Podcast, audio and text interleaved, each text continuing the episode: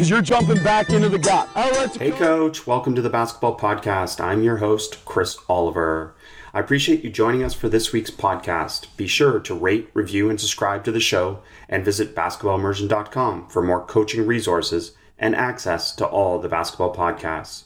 I hope you will give us a shout out on social media on Twitter at bballimmersion or on Instagram at basketballimmersion to help me continue to share the game. Enjoy the episode. Awesome to welcome College of Idaho head coach Colby Blaine to the Basketball Podcast. Blaine recently helped lead College of Idaho for, to the 2022-23 NAIA Men's Basketball National Championship for the second national title in program history. Blaine earlier that year was named the Cascade Collegiate Conference Coach of the Year for the third time, the most in program history. He helped lead the Yotes on a school record 36 game winning streak and set other program records for wins 36, points scored, field goals made, field goals attempted, scoring margin, and tied the school record for scoring defense. Blaine is also the fastest coach in program history to reach the 100 win mark. Colby, welcome to the basketball podcast. You bet. Thanks for having me. Looking forward to chatting. Well, what a year, and uh, you know what a job you've done with the program there at the College of Idaho and uh, 2022-23 NA, uh, NAIA Men's National Champions, and uh, you know talk to us a little bit about that. I mean, it was a process to get there, but uh, what a run! And you guys played so well, obviously in the championship game as well. Yeah, you know, we've been building over the years. 2017 18, we made the Final Four. 2018 19, we made the Final Four. We were the number one team in the country when COVID hit and they canceled the tournament. And so we thought we had a good chance that year. And we lost in the Elite Eight the year before uh, this one. And then, you know, this season we were able to accomplish it. And so it's been something in our program we've been talking a lot about. Um, our guys, you know, one thing we talk about in terms of how do we achieve our goals is who do we have to become? And so it's really been cool over the last couple years to see this squad this year develop into who they needed to be to achieve it. But I think at the beginning of the year we didn't know we knew we would be good. We didn't know, you know, how good. And it was kind of fun as the season continued to to roll on. We realized, all right, you know, we might have a shot at this. And then I, I do really believe by the end of the year, um, we truly believed in our hearts that we could win it all. No, that's awesome. Congratulations to you and the program. And you mentioned one of the things that uh, is really important to you is is the emotions of the game and talking to players about how they prepare for the game and the emotions of the game. So can you talk to us a little bit about that because that had to be a big part of this championship run? Yeah, I think you know one thing I've become really fascinated with is how do we you know every coach wants to scout for their games. They want to have a, a pregame plan. And over the last couple years, you know, as you watch game film and you start to try to figure out what's important, you know you can spend all day trying to figure out what another team's sets are and what their actions are um, and and one thing that we've come to realize is that if we can actually prep our players for how they're going to feel each game and then maybe more specifically how they're going to feel in each type of situation maybe it be ball screen defense you know post defense you know whatever it might be we actually feel like we're a better team when we prep for the emotion than when we prep for their actions and so, for example, this year, uh, the team that I got to coach, we were traditionally up at halftime in about 95% of our games this year. You know, out of the 38 games we played, I think we were up uh, 35 times, you know, whether it be two points or 15 points.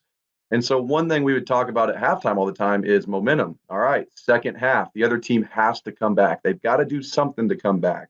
And so, we would always, you know, take a big, deep breath, you know, if they started to come back because we understood that that's supposed to happen. And you saw it in our final two games. We were up, uh, uh, you know, roughly 20 points in the second half, both on Ottawa and on Indiana Tech. And they both came back because they're good teams. They needed to play a little faster. They had to take some risks, and they ended up, uh, you know, um, executing those risks. But one thing that was really cool in those moments was because we've actually prepped for the emotion of that, even though the score was getting tighter, we never as a team felt like we were broken. You know, if you were in our huddles and our timeouts, nobody was pointing the finger, nobody was yelling at each other. Um, we were just talking about, okay, what's the solution? We know this can happen, and I really believe that that might be why we were able to finish those really close games. So it, it sounds like you're normalizing things for them to say that these are all possibilities and these are a normal part of the game, so we can handle this emotion. And then the other part is obviously it seems very matter of fact about it in terms of you're removing emotion by talking about emotion. Uh, sure. Talk to us about the process of actually installing this with your players. Well, I think you know one thing that we study at the beginning of every season. You know, we'll probably end up talking about this a lot more, but we want our players to be conceptual. We want them. We don't want them to be robotic. Robotic teams can win games early in the year. By the end of the year, you know, you've got to be able to read and react and and make your own decisions. And so we really spend a lot of time off the court helping our guys grow as individuals. And uh, you know, one topic that's really come up in our in our conversations over the last couple years is where does stress come from? Stress comes from the unknown. That's what we found in our research and our readings and and things that we've um, done as a team. It's the uncertainty in front of you. It's the unknown in front of you. And so we really feel as a coaching staff, it's our job to help take the stress out of the game there's already going to be plenty there by making and missing shots or you know whatever just the intensity of the crowd and the game um, and so that's why we've actually moved more towards we believe that if we can educate them on the emotions of the game that might actually take some of the stress off of them because they then they can look at each other during the middle of the game and say yeah we knew this was going to happen it's okay you know whereas i've had my first year we had a game um, where we got uh, uh, pressed and we didn't I, we weren't aware of how it was going to make us feel and i was at conflict with my two best guards. You know we were getting after each other because i didn't understand how they were feeling and they didn't understand how we were feeling as a team. And so that's where it really came about five years ago. We learned um, that we just all need to be prepared for, for how to deal with that. But it kind of comes back to that big we've got to be conceptual in our ability to play the game well, I love that. I love that explanation as well. And you mentioned the scout part of this is like scout to prepare for the emotion of the game. You mentioned press. What are some other things that you feel that you have to prepare for? Is it a team that plays a slower pace, a faster pace? What are some other things? Yeah, I mean, there's the simple uh, concepts as always, you know, informing them of what the ball screen defense is going to be and what the post defense is going to be, because we're always playing in those actions. Um, and so that's very simple. But then it gets down to, you know, in the last game, I, I we kind of chuckle as a staff when we think about this one. Um, Indiana Tech had a really good guard. His first name was Grant, um, long, uh, you know, scoring guard. And one thing we noticed as a staff was that he shot fakes every time he catches the ball. And if you watch the Final Four game, he probably executed about five or six shot fakes, which turned into emotional plays where Indiana Tech got a big bucket and they were they were feeling the momentum and and Georgetown was a little down and out about it. And uh, so it's even little things about that. We so we didn't worry about all their actions. Every time that he catch the ball in the championship game, we were yelling, "Shot fake, stay down, stay down." You know, we have a team in our league who likes to um, cross on their free throw uh, on free throw blockouts. They're very aggressive to go get the offensive rebounds, and they have a formula for how they do it. And but you wouldn't really notice if you weren't really watch them, but they go extremely fast. And so we actually scouted that um, and showed our guys because if they get an offensive rebound, that's a pretty emotional play. And so we scouted that with our guys. So even more than just the ball screen defense or the or the post defense, we are scouting. Do they play fast? Do they play slow? You know, you just mentioned that we have some teams in the league that will walk the ball up the court. And if you do that, the, there there is a chance that the score could be 10 to 10 you know 10 minutes into the game and now you're feeling pressure because you're close to halftime and so um, it's a lot of things you know we always got to pick two or three emotions that we want to focus on uh, for each game um, but it can go a lot deeper than just the the surface stuff well, I love that. That's what strikes me is that you're going beyond the the, the scout of just saying, just we got to box out because they offensive rebound on free throws, which essentially gives players no information that they don't already know. So you're going beyond that, aren't you? Yes. Well, and you know, you just mentioned blockout. We played the national champions two years ago, Loyola of New Orleans, in the Elite Eight. And they're one of the best offensive rebound teams. And so it's very easy to just tell your team you got to block out. But we actually realized why are they getting the rebound? And the reason they get the rebound is because you think you have them blocked out, and then they swim around you at the end and they go and, and grab that ball.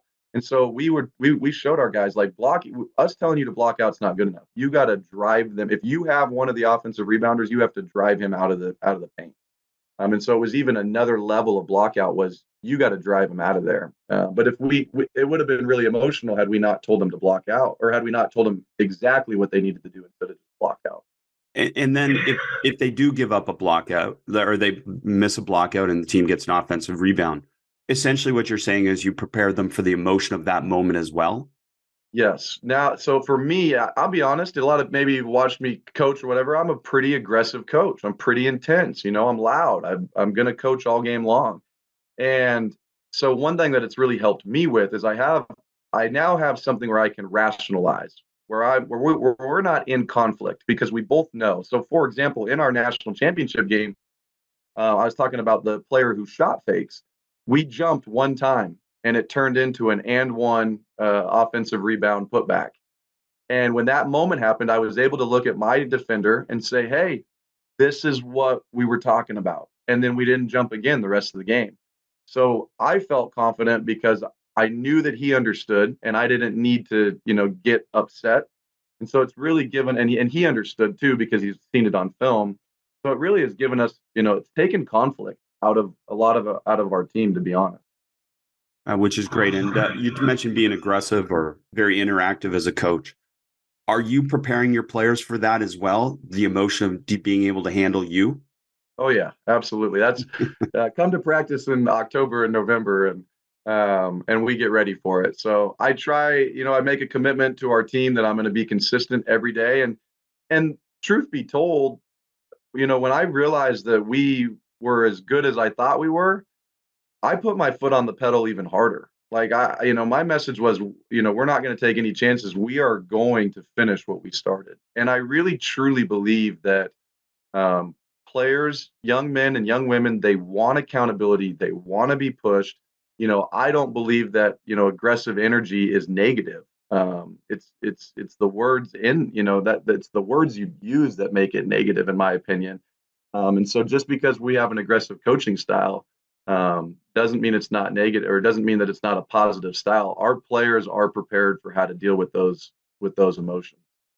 I agree with that. So I want you to expand on that if you could just a little bit more because you know being intense is again I don't think anyone's saying don't be intense and don't want you know don't want a coach to not win. Be competitive. But how do we do that in a productive way versus an unproductive way is really what you're saying. So talk to us about how you do it in a productive way.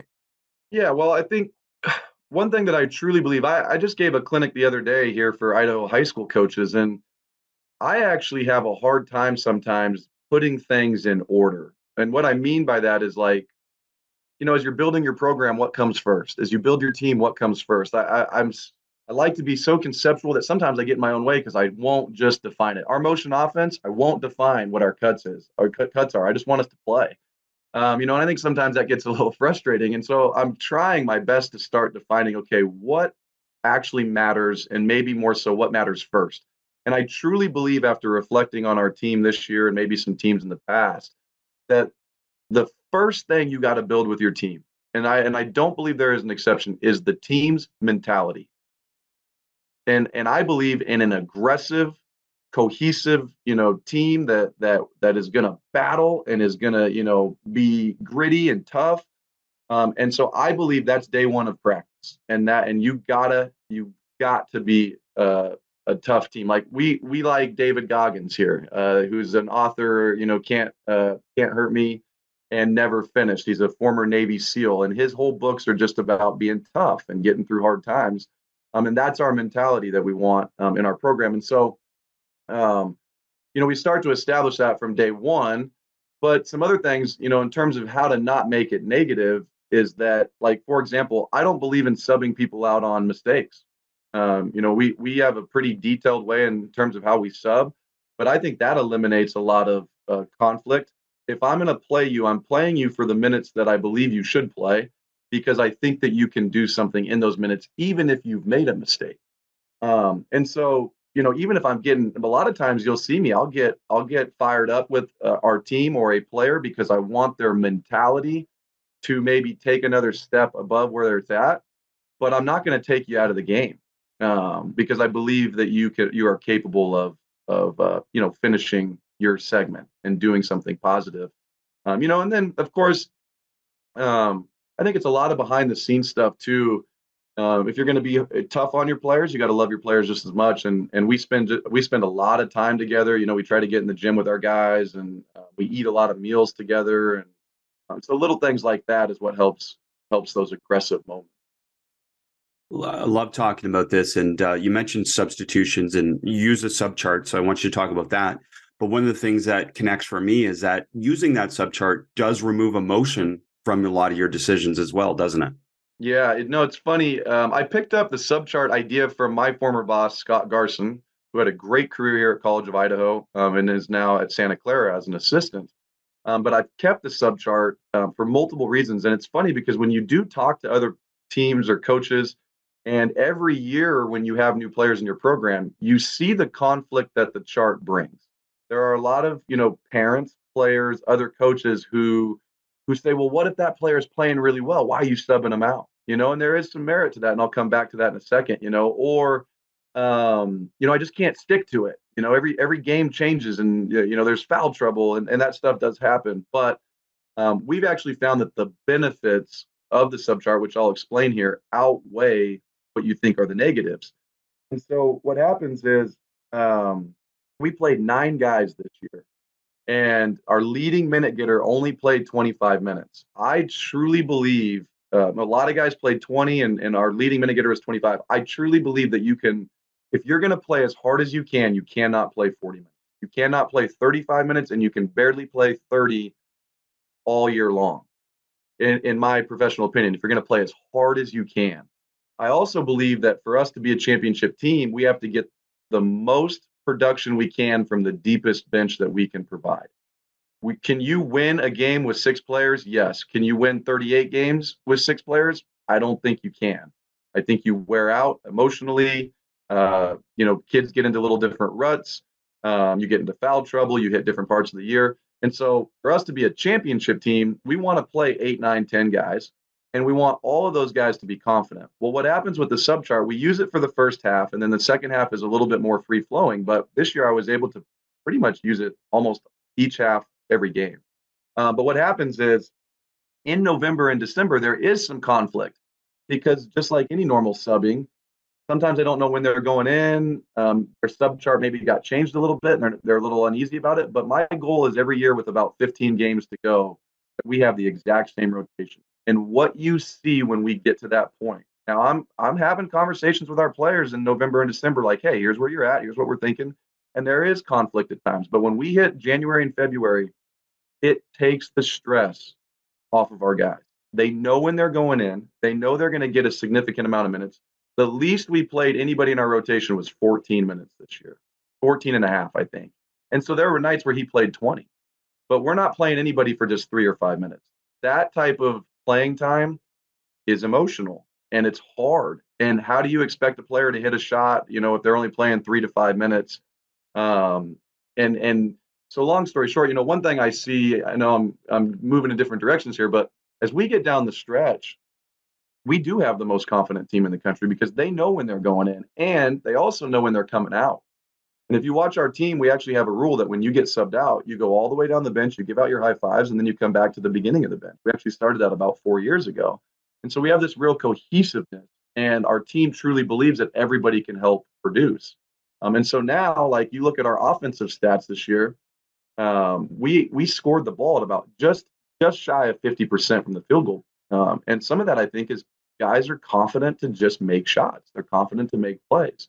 Um, you know, one thing I see a lot, this is where the subchart helps. Late in the year, you see it on every team. A coach will play a kid who usually plays five or 10 minutes, and he'll play him 20 one night. And the kid will have decent stats. But then the next game, he only plays him three. You see it all the time on social media. You hear it when you're recruiting transfers. You know, coach was playing me for about four games, and then he stopped playing me. Well, the truth is, he probably didn't do anything. He just might be eight, nine, 10 on the rotation, and the coach just isn't going to play him 20 every night. But if you're doing that with the final 10 games of the season, you got guys checking in and out. Um, you know, you got guys in the locker room who are saying, well, I don't know. I played 20 minutes last night. I don't know why I'm playing only three tonight. And so that's where our subchart's huge. It, it really helps eliminate the confusion. And it also forces us to play some of our role guys, um, even when things are tight. It's love love talking about this, and and certainly the NBA traditionally uses more of this subchart type of focus. Um, I want to dive deeper. Let us know maybe at the beginning of the season how are you first establishing your initial subchart? What factors go into it, And then you mentioned tweaking it. Of course, you're tweaking it to get it to the right point. But let's start from the beginning about establishing your subchart. Yeah, well, it's funny. I when we got back from the national tournament, um, I was sitting on my couch watching some of the NBA playoffs, and I pull out a, a subchart and I start filling it out just to see what what could it look like with the guys we have coming back next year, you know, and and we're losing. We graduate our starting two guard, and so things shift, and and so subcharts can already start. Um, you know, and and we do. I know we'll probably talk about this, but we do play a zone defense, and so there is some strategy about having the right positions in at the right time. Um, if we do get off base in terms of positions, then sometimes we. In terms of establishing it, um, that I guess that would be a big key. Is that we do have some strategy in terms of our defense that we want on the court we, you know, we're in a two-three zone, and so we always need two guys up top who are lateral. It doesn't matter really what position they are offensively. It matters how do they move defensively. Like for example, this next year, I'm going to play one of my fours on offense. I'm going to play him at the top of the zone, which traditionally you would think that maybe a one or a two would play on top of the zone. But he's a great lateral athlete. So we need to have two lateral athletes in at the same time. We need to have two wings in that can rebound and then I'm always going to have a middleman, a five man who can protect the basket. So usually I sub my fives back and forth. I have two or three of them, and I just sub sub those guys back and forth for each other. But we can um, so that that plays a role in how we do sub um, for sure. Another big factor is conditioning. You know, one of my best scorers, Drew Wyman, is a starter at the four man for me, but his conditioning, he plays better in four minute four minute segments. I have another wing who uh, Jake O'Neill, who is a very well conditioned athlete and can go for six or eight minutes. Um, so that determines it's not that Drew did anything wrong. He might have already scored eight points for us, but I'm still going to take him out at the you know the first four minutes because he's that rest and then subbing back in is going to be better for him over the long run. Um, and so some of that plays a little bit of a factor for us um, in terms of building it. And then, you know, to be honest, I've really learned a lot about if I'm going to have a confident team, if I'm going to play eight, nine, ten guys, how who do you pick to start? And and I'll I'll preface this: the, the worst thing that I hate about coaching uh, basketball, it's not just college basketball, it's basketball. It's picking playing time. Hard, not fun. You recruited every player to be in your program. You want all of them to have you know a great uh, career and opportunity. But if I'm going to have a confident eight, nine, and ten, then I got to start looking at how do they work together? And it's not even just basketball. It's, you know, if you look at our roster this year, we brought our leading scorer, our leading assist getter, and our leading rebounder, three different players. We brought them all off the bench. And if you're in the crowd and you're saying, you know, geez, how come you're not starting your leading scorer, you know, and your leading assist getter? It makes sense on paper, but truthfully, when you really dive into the cohesiveness of the team and you you start to look about you know where is respect and and uh, where is trust? And you know at the beginning of the game i want guys who aren't going to be chaotic. Sometimes you have a playmaker who's chaotic. I'd rather have that guy come off the bench for me later in the half. You know so it's like it's all these little team chemistry things that make a factor in terms of how do we pick our starters and then how do we sub as we go through the game. Well i love this and you've already mentioned like if a player's playing poorly you're sticking with them because it gives them the confidence to play better and to get through those moments and get through those emotions. I'm assuming the same thing applies to someone who's playing really well. But within this situation here, you have some flexibility as a coach as well, right? Yeah, you know, it depends year to year or subchart to subchart. At the end of uh, at the our final subchart we had this year, there were some spaces at the end of the first half that I left open. And my thought process was whoever's playing well can get an extra two to four minutes. You know, they've already established that they're probably going to get about 10, 8, 10 minutes in that half. But if they are playing well, I want to get that guy back in. Um, I did, you know, I have started to play around with playing guys for longer stretches. If you're subbing guys in, you know, every four minutes, it can be hard sometimes if there's no stoppage of play and and just to get into a rhythm. And so we are starting to play around with maybe six minute segments and maybe even a little longer. But but yeah, we do try to leave the door open. Again, the second half is totally open. Like if we feel like we got to do something, we will we will stray from the sub chart. But what we feel confident about is that we didn't over uh, you know wear our players out. If you play your best player for 20 minutes in the first half and then you're in a pickle and you have to play him for 20 more minutes in the second half, you know, we, we don't think we can win a lot of games doing that. So we want to make sure we manage it in the first half. Yeah, it's it's it's wonderful. So for a coach that's considering this, like the first time they've ever used a sub chart, what is your suggestion to have something very defined initially and then gradually get more flexible, or what is your suggestion? Yeah, well, first things first, it is hard when you get into foul trouble. And I've had the luxury of having some great assistants who have been able to, they have a plan in their head, or as the season goes on, I have a plan like, okay, we have this guy who can sub in. You know, we do have the luxury here right now with our team that we do have guys that aren't in our rotation that can come into a game and play.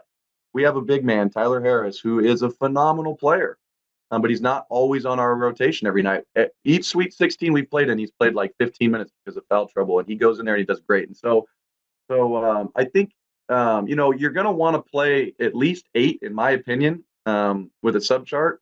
Um, I think the goal would be to push to nine or ten. I think that's how you de- develop the best team. But you got to be ready that you're going to have some friction with it because things are going to happen. And so you do need to have a plan for how am I going to deal if I get into some foul trouble um, and it, it takes some time. But I think the biggest thing is you just got to commit to it for a little while. It's like you pick a defense. You know, every team goes to their secondary defense. A lot of teams switch out of their man to go to a zone. They get a three hit on them in their zone defense and they get right out of it, you know?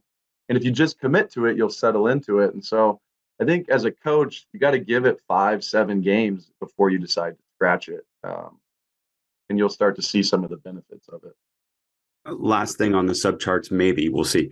How are you communicating this to your players throughout the year? Their positioning within the subchart.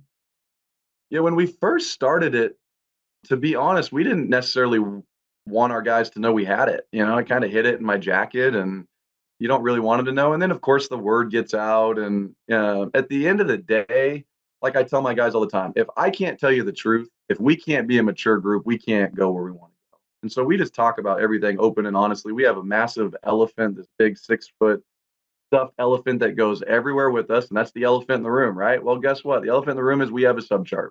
Now, they our guys don't specifically see the subchart before the game, but after about five or ten games, they they get a feel. They know where they're at, and especially those last 15 games, they could almost sub themselves in. I don't know why I don't necessarily show them. Sometimes I'll tell guys to take stress off of them. Hey, you're you're going to sub in at the 16 minute mark, so be ready.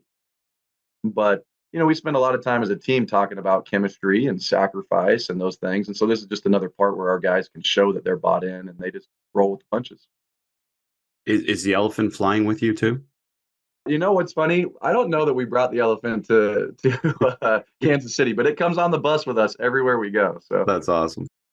Great. And you mentioned uh, you know building conceptual players being a part of what you do. So explain that a little bit more, and then uh, especially in the context of uh, we'll talk about the zone a little bit, but especially in the context of playing a zone, which is uh, a little less conceptual in its template, but I'm sure the way you run it is more conceptual.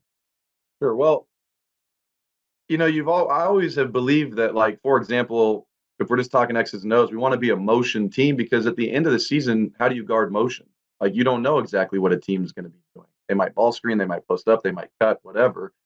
So that's the idea is we want to be this free flowing team. Well, in life, we want to be this free flowing human being. We want to be conceptual. We want to understand things at a bigger rate. You know, you get a lot of freshmen who have a lot of stress and worry on their plate because they don't know what it's like to go through a college season. And then you get your juniors and your seniors, you might lose a game and, you know, they're not rattled at all, or they might have a hard practice and they're not rattled at all, you know, or they maybe they have a hard day in school and they can manage it. Um, and so we spend a lot of time really trying to help our players be aware that there is more to life than you know whatever they might see in their 18 year old view. And so some things we do like we try to read a lot of books. Um, every summer we're reading a book. Um, i'll send that out here in the next couple weeks and it'll be accompanied with a shirt and a little note about our mentality. And um, I'm always I'll buy a book for any player. If they if they want to anything they want to read we'll we'll buy that. And so we really try to get our guys reading and um, you know some kids want to read uh, basketball books but I have some guy I've got two guys that are philosophy majors they want to read things you know outside of basketball which I think is awesome um, for any coach that's looking for conceptual books Malcolm Gladwell's books um, the tipping point David versus Goliath talking to strangers um, all of those excellent books. They have nothing to do with sports. I take every one of his chapters and I bring it back to our program on how can we build a more cohesive program. And uh, and so it really it's just making your players aware that they have to grow mentally just as much as they have to grow physically. You know, I see it's summertime and you see it online, you see it on every Twitter and Instagram. Every player's grinding in the gym right now. And you can work on your crossover and you need to, and you can work on your jump shot and you need to. But what are you doing to prepare with for the stress that you might be number seven on your roster? How do you deal with that with your team? How do you become happy for your your starters? You know, what are you dealing, you know, what are you doing this summer to learn how to deal with uh, your time management in class and your social life and like all that stuff. And so, um, you know, everything we do, we just try to, it's just trying to educate our players on how to handle their life at a higher level. And that all comes back to the basketball.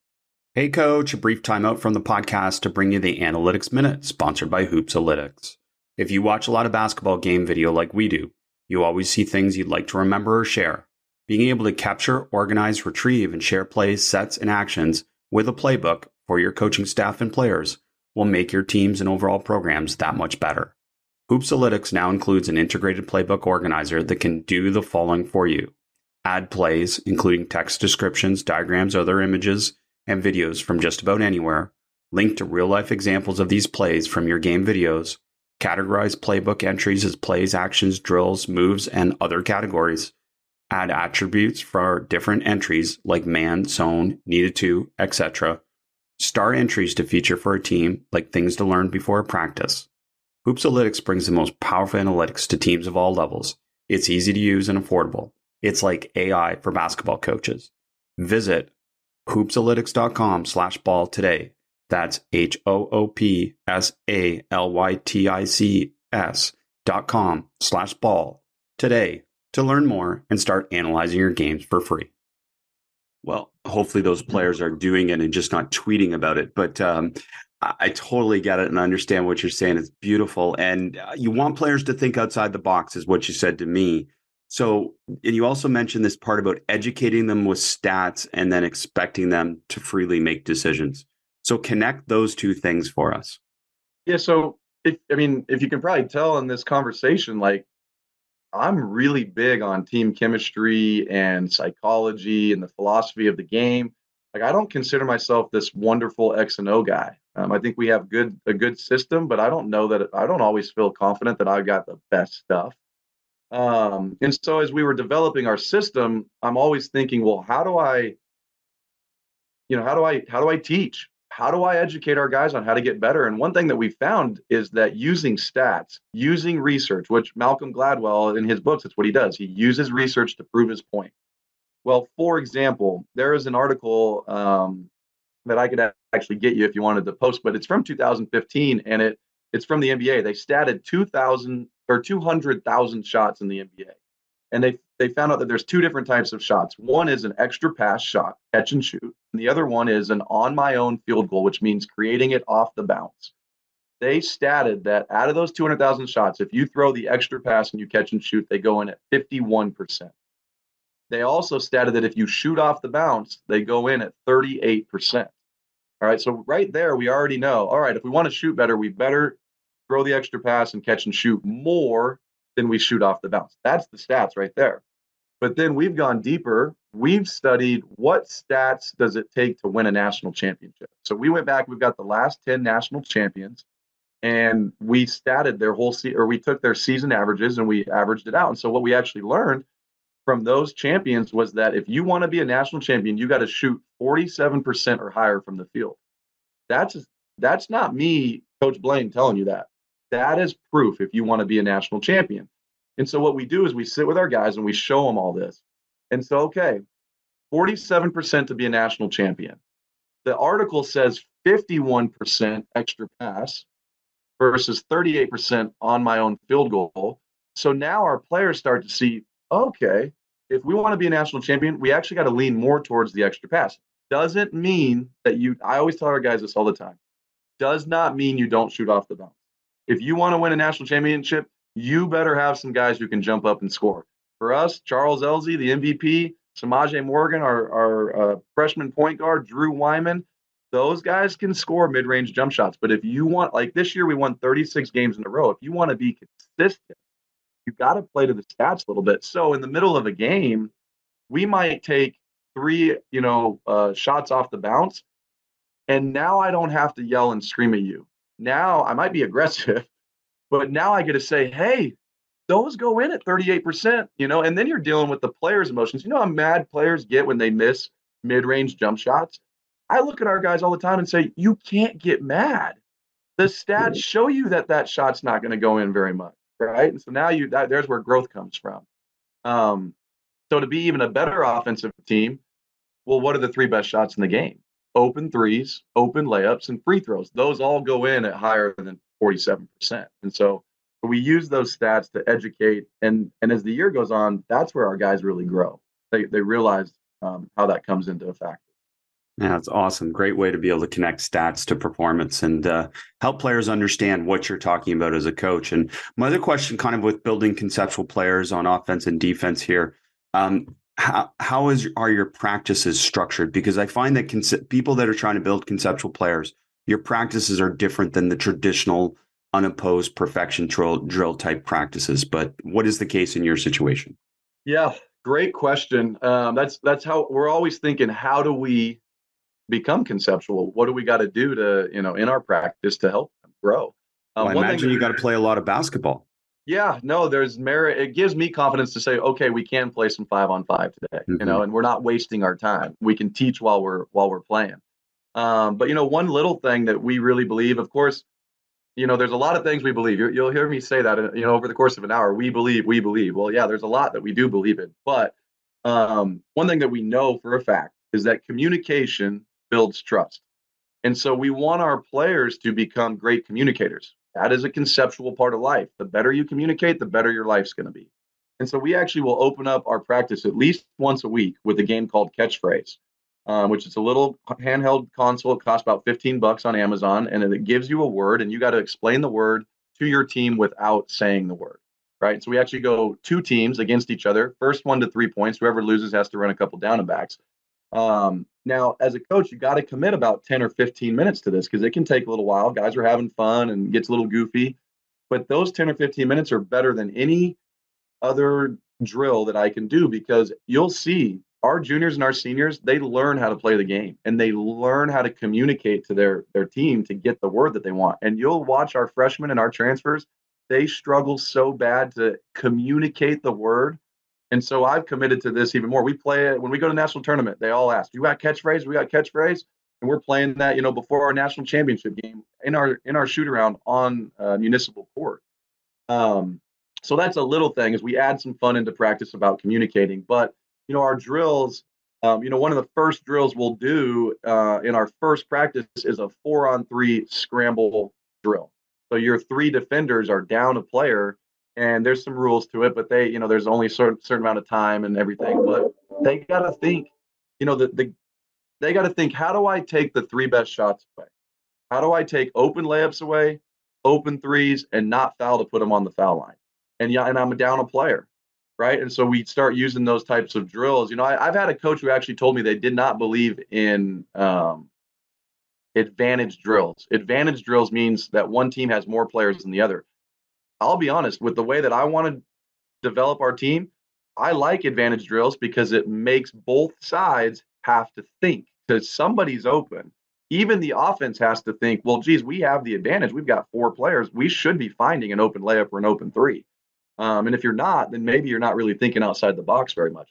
So it's little drills like that. Um, you know, we watch a lot of film um, outside of practice just to show them concepts and show them how they're moving and and what decisions they're making. But definitely try to make it a little more free flowing in practice for sure. I love that. I mean, it's a little shocking about that advantage drill, uh, you know, conversation a little bit, but you know, advantage drills. I mean, you got to learn how to not just create an advantage, but leverage the advantage, and then obviously the basketball is a game of opposite. So if the other if defense has the advantage or vice versa, you've got to learn how to obviously counter it. So uh, I love that. It's such a big part of it. And and you mention it, it's always two way coaching too, isn't it? Yeah, absolutely. No, yeah. Uh, player players should be coaching the team at the end of the day. And so they're constantly coaching their own teams on offense or defense. But you're right, you can get stuff from both sides. I've actually had to try to learn as a coach when you when you're in practice in October and you're playing against each other, somebody's going to do something bad and somebody's going to do something good. And I, you know, you try to you try not to pick on one or the other too much, but certainly two way coaching. Sure. Look, yeah, I mean, you've shared so much gold here, but I know a lot of coaches probably want me to get to the zone defense um, because with Jim Boeheim gone, you might be the best zone coach in the country now. So let's talk about it. What's the philosophy behind the zone? And uh, you know, you've run this for such a long time to great effect that uh, certainly some coach in Canada has heard your name because of this. So uh, it's wonderful. Well, I appreciate it. You know, it's every year we've run it for five seasons now, um, and if you look at our success, it's hard to it's hard to say we're not going to do it again. I have tried every year to say, you know what, maybe we should do more man. Maybe we should change and do something different. And then I look at our stats and I'm like, wait a second, what are we what are we thinking? Um, and I and I love the debate. Um, you know, I coach AAU basketball too, and I just I love the debates online about you know should you play zone in in uh, in AAU and in youth ball, and and I I totally agree with the merit of building the player in man defense. They need to learn those principles. Our zone defense is based on man principles. Just we just happen to start in what looks like a zone, right? But then you watch the Miami Heat, and here they are in the NBA Finals as an eight seed using a zone.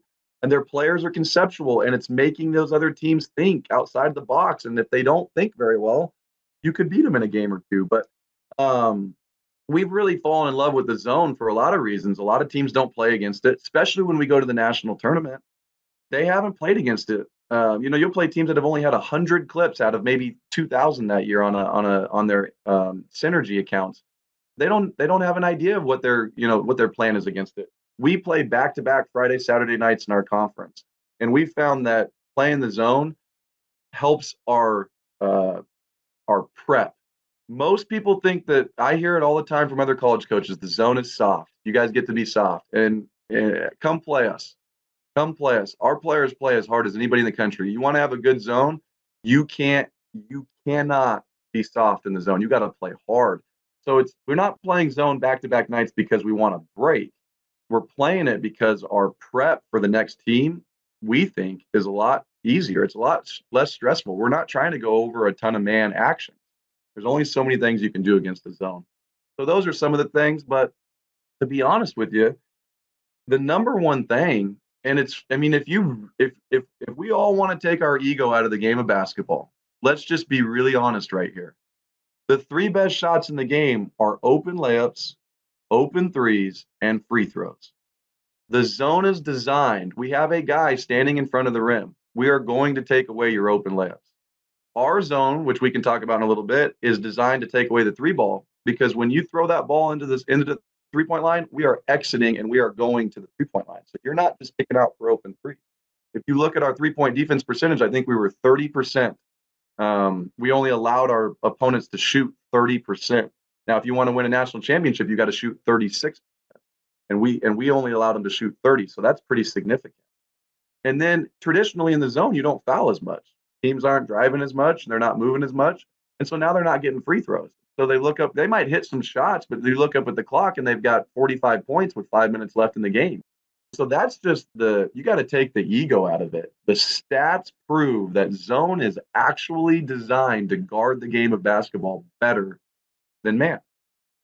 And so I don't, you know, I, I don't know if you want to dive into the basic rules or. I, I do. I mean, just one comment. I mean, uh, when you're talking and you've coached AAU and I'm coaching AAU a little bit right now. I mean, the, the, the only issue I have with zone is the default to zone because you're not going to teach the game. You know, and what you said is exactly true. We're, you're teaching a man and you're putting him in a zone because all the principles are the same. And then the other part of the debate is obviously about whether it should be administered out of the game. And I'll tell you, I've been in countries where they administer zone out of the game and they're still playing zone. Yeah. So just focus on the solution and not the problem. And the sure. solution is teaching your players conceptually how to play, isn't it? Yeah. Well, any the funny thing is go watch any good man defensive team. What are they really oh. doing?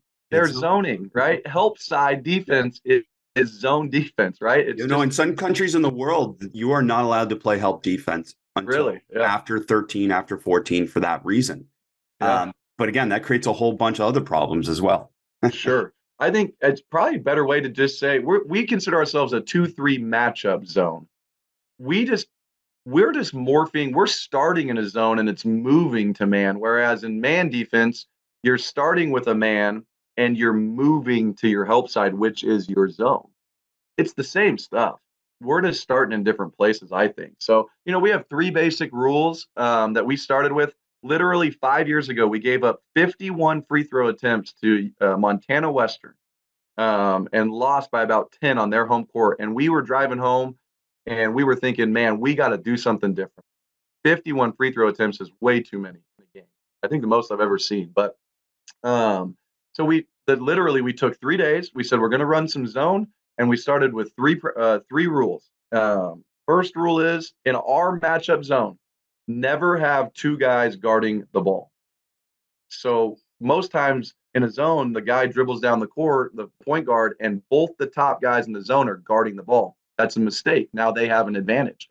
So we want to match to our to their setup. Basically, we're set up in a 2-3, but everybody knows who their guy is, and they're basically standing next to him. So rule number one, never have two guys guarding the ball. Rule number two, always bump the wings. And this has been a funny one for me. There, what I call basic rules, and then there's advanced rules. Our program here at the College of Idaho, we are playing on some very advanced rules because we've been doing it for six years, and I've got four-year guys in the program. When you start the zone, stick to the rules. Don't let them become too conceptual to start because they're not. You're not ready for all that. So rule number two is always bump the wings always. They're, the the only time you wouldn't really bump them is if the ball is caught in the corner or maybe a couple steps above. As your team gets better, you will learn when you don't always have to bump the wing. There's that gray area right around the free throw line extended where you're kind of like, did we want to bump it? What we've found though in games is that we'll make the adjustment and say, hey, don't bump the wings right now. It confuses our guys more. They don't play as hard and we're less effective. So we actually commit to bumping the wings every time. Plus, in theory, it's going to put your best defender on the ball for most of the time, and it's going to put your best rebounders around the rim or your strongest guys to guard people down around the rim. So, rule number two always bump the wings. Last rule we started with We've three days of practice and we played games on it. When the ball goes to the high post, we yell match, and everybody touches their matchup. We're going to play you one on one at that point. So, you might be saying, well, what does that really mean? You got to touch your matchup. There's probably three players on the perimeter, more than likely, because that's usually what zone offense is. Your wings and your guards, if that's their match, they got to go out and touch them. We're going to play you one on one from the free throw line with our biggest defender. That's the goal. You got to score a contested two over the top of us. And truthfully, you know, this is what we always say when we start. We don't care if they hit the 15 foot jump shot. There are not a lot of people who can do it at a high rate. Statistically, it's one of the toughest shots in the game. And it's funny, like guys, some guys will do it and they'll have 14 points and they'll leave the game and they'll think that they played really well and nobody else touched the ball and nobody else scored in that game. And they're frustrated, right? But the high post thinks he did a good job. And so we want to funnel that ball to the high post. Now, we say we don't care if they hit the high post jump shot. But as you get better at the zone, we start challenging our guys like, hey, you can do more. You can take his mid range jump shot away and not get beat for the drive. Whatever you do, though, don't give up open layups, right? When you match to your guys, you got to stay in front of them. So at that point, technically, we are in man defense. Now, what you hear from a lot of our opponents and fans is they'll say all the time, well, we weren't sure if you were in man or zone at that point. I hear it with the announcers on the all the time. You know, they're saying, "Well, it looks like they're in man right now," and I'm kind of laughing because no, we're not. We're in zone at that point. And but those are advanced rules. And as a coach, you might say, "Well, how do you how do you teach all this?" And the truth is, you build conceptual players, and they will lead the way. You don't have to have an answer for everything. Take away layups, take away open threes, don't foul, and play as hard as you can. That's it. I don't have to have an answer for everything that's going on. No, and you mentioned those uh, advantage disadvantage drills too. Those help players figure out answers, don't they? Yes, yeah. If you can get your guys playing hard, and like for us, one of our rules is you got to contest every three pointer. Well, it, if you've ever read the book, oh, what's the tennis book? Uh, the inner game of tennis. The inner game of tennis. Yes, it's an excellent book. It tells you teach one thing that's going to fix ten things. don't teach 10 things because you'll fail at all of them. So for us, we believe in contesting three pointers because if you're going to contest every three, you're probably playing super hard. You're probably running around. You're probably thinking a pass or two ahead. And so we get a lot of result out of just demanding that you contest every three. Uh, T- Timothy Galloway, uh, Inner Game of Tennis, just a must read for coaches if you haven't read it. Tremendous stuff. So, um, so the high post thing, I love that. Um, I used to coach in FIBA rules, and that used to be anytime we're in zone and went to the high post, we're in man because again, they don't have time to shift to something else, anyways, conceptually. Yeah. So I love that. Uh, what are you doing against ball screen, which is obviously a very common way to be able to attack a zone nowadays? Yeah, ball screens have been great. Um, we've actually simplified our ball screen defense. You, the fun thing about zone is you can find an answer for everything. I think that's a frustrating thing for some coaches is they can't explain why threes are getting hit on them or you know how to guard a ball screen. You can find an answer for every type of thing. So about five years ago, we literally had five or six ball screen defensive strategies, right? If the ball was on the outside thirds of the court, we would ice them just like in man defense, we would keep it to the baseline like the NBA does. When the ball was in the middle third, we would just switch the ball screen with our top two guards. I mean, we we had all these types of uh, of specific ball screen stuff. But what I actually found was once again, the more you do, the harder it is to to figure out all the time. And when we were going back and forth between our man and our zone, our our uh, our ball screen defense in the man and the zone didn't align, and I didn't like that. So what we've actually really settled on, and I really enjoy it, um, is if you set a ball screen, we're going to do what we call twist, which what that means is we're switching it. If you set a middle ball screen, we're switching it with the other top guard, which is what 90% of people do. But what we've learned is that you can't just switch it flat because if you're in a zone and they come off that ball screen and you're flat and they fire it to the wing, you, you don't want passes to be firing around. So what we've learned is it's actually about it's like it's a hedge. So we have our top guard run out and basically hedge it, jump it. And what that does is it startles the point guard or the guard, whoever's got the ball, and you can't throw a direct pass. The other part of that is if he can't throw a direct pass, think about what the wing has to do to get the ball. The wing has to move up. He moves further away from the three point line. He is no longer a scoring threat. So we like to do what we call jump twist most ball screens. Now, people do set outside ball screens outside ball screens are good action. It's very hard to guard. You know, we watched a couple years ago, Duke actually went to a zone for a while. And when people were setting outside ball screens, they would bring their opposite top guard all the way through the switch. Now, that's very hard. I always like to say this, though. I mean, we could do a whole nother clinic and I can show you clips and all this stuff on the zone. And, and hopefully someday I'll have it put on DVD and, and watch. But I always believe this as a coach no matter you always think, well, what are they going to do? What if they do that? Well, what if they still have to make the shot? So for us, if they set an outside ball screen and they pull up off the bounce and shoot a mid-range jump shot and it doesn't go in, even though it was open, I'm like, all right, I, no, I don't need to. I don't need to panic and do anything different. Um, you know, if they if they can't make their open shots, then to me, I don't even care, to be honest. Um, so, a lot of things you can do on the ball screen, but keep it simple. No, I love that idea. The jump twist is great, and uh, don't let the ball go where it wants to go is a, another part of that. I'm sure. Uh, how about cutters? And that's another challenge that coaches always talk about with zone. Yeah, you know, we have some really good teams um, that do cut against us, and we scout that because it's emotional. Um, when the ball goes into the high post and we match, we are scouting: do they cut hard? And if they do, you might have to go with them and so you all of a sudden you have your top guard is all the way on the opposite baseline because his guy had cut through and um, and he's got to go with them. And so and that's kind of the fun part is when your guys start realizing that they got to make decisions. We try our best to switch cutters.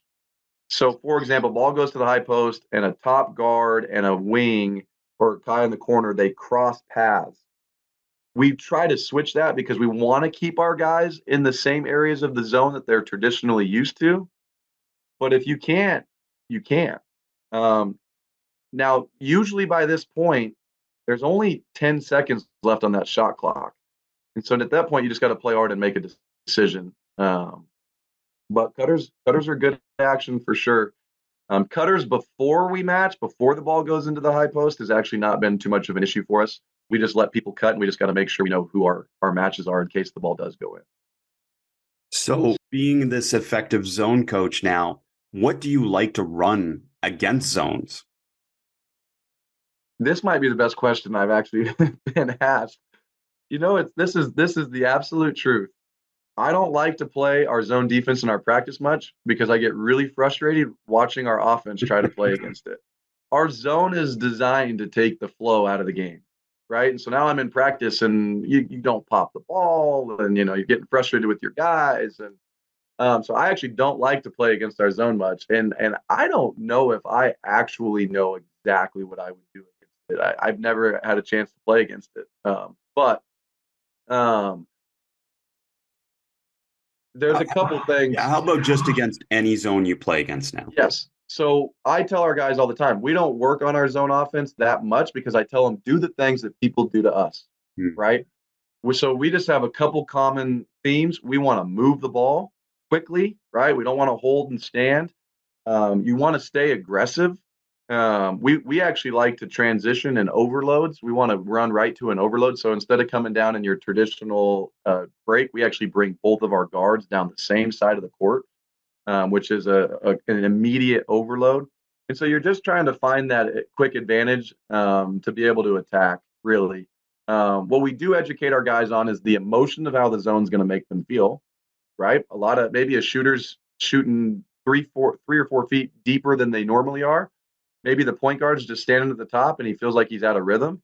And so, you know, I, I just feel like if we convince them to stay aggressive, move the ball, and we also prep them for how they're going to feel, we've had pretty good success with it, to be honest. You know, the, the whole game, a whole nother clinic too is offensive rebounds is a massive way to score. So you just shoot the ball and go get offensive rebounds. Uh, you know, that's zone offense in itself. I think as a coach, this isn't just zone, this is offense in general you want to know your layup package before you start the game. How are you going to score layup? What are your actions? What are your sets? Doesn't mean you can't be a free flowing team, but maybe you need to score two layups on an out of bounds play or a specific quick hit set to get yourself eight or 10 points in the game. Um, so that's if we play a zone, I'm always going to have what are my layup? What's my layup package? That's great stuff. And uh, you mentioned not wanting to play against your zone a lot in practice, and that is a challenge of playing a lot of zone. Is that you play, I assume, against more man than zone. So, what are you doing within practice to get your man-to-man ready offensively? Yeah. So we in our normal practice flow, we actually we play against our man a lot, which we we we used our man significantly this year. Actually, it was good for us. We had a couple we had I had two guards who were super athletic and they kind of had that dog mentality, you know, and so you wanted to let them loose sometimes. And so we actually went to man, and I had some wings that could switch ball screens. Um, and here's the thing, I mean, take it or leave it. I'm not losing the game in the zone. If it is tied with 30 seconds left, I'm not going to lose the game in a zone. I'm not going to let you just shoot a wide open high post jump shot. So we got to be ready for man. We use our man a lot in the end of game situations. And so in practice, we play against our man defense all the time because we're constantly trying to learn how to guard ball screens. We get good at our zone when we start prepping for games because we do a 20 minute scout on our opponent. And so you're doing that two or three times a week.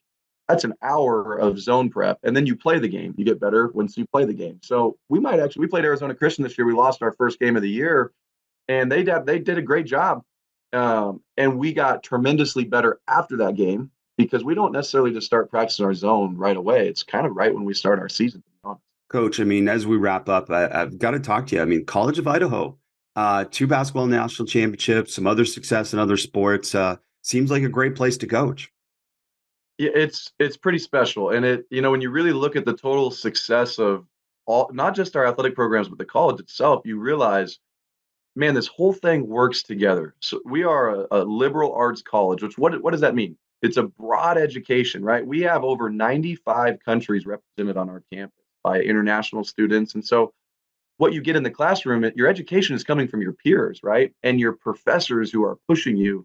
It's not just about taking tests and and you know sitting and reading uh, you know exam prep, all that stuff. It's about what are you learning from each other? Our staff our faculty, our athletic department, everybody's moving in the same direction to help build a more conceptual being. It, we're not trying to teach you what to think, we're trying to teach you how to think. And the greatest thing that I, you know, we not only did we have basketball success this year, but we had a national champion uh, track star. We had the eighth Rhodes Scholar in the history of our college in Kaya Evans. She was a women's soccer player. To, to earn a Rhodes Scholarship is incredibly hard. And if you ever get a chance to listen to her talk, you'll understand why it happened. It's because of how she grew to to learn about life while she was here at the college. She contributes her entire college experience, not just women's soccer, on how she grew as a human being. And that's what separated her in the Rhodes Scholarship. But when I look around and I think, why did why did what helped us win a national championship? It wasn't just our basketball program. It was our faculty, it was our fellow students, it was our community that are helping our guys grow and helping our program grow. So this place is pretty special and everybody's moving in the right direction. Well, and they have a special coach in you as well. And uh, I just love how you blend psychology, common sense, and coaching. Uh, just tremendous and uh, tremendous share for all of our audience. So thank you so much for sharing with us. You bet. Enjoyed being on. Get the best instructional coaching with immersionvideos.com. Are you looking to become a better coach? Then immersionvideos.com is the perfect solution for you. Their downloadable videos provide expert coaching from all over the world to help you develop the skills needed to take your coaching to the next level.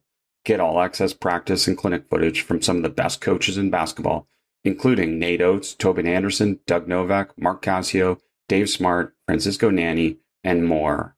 Try immersionvideos.com today and become an even better coach. Thanks for listening. Be sure to rate, review, and subscribe to the show, and to give the basketball podcast and this week's guest a shout out on social media to show your support for us sharing the game. And to stay up to date on all things basketball immersion, subscribe to our newsletter at basketballimmersion.com slash newsletter.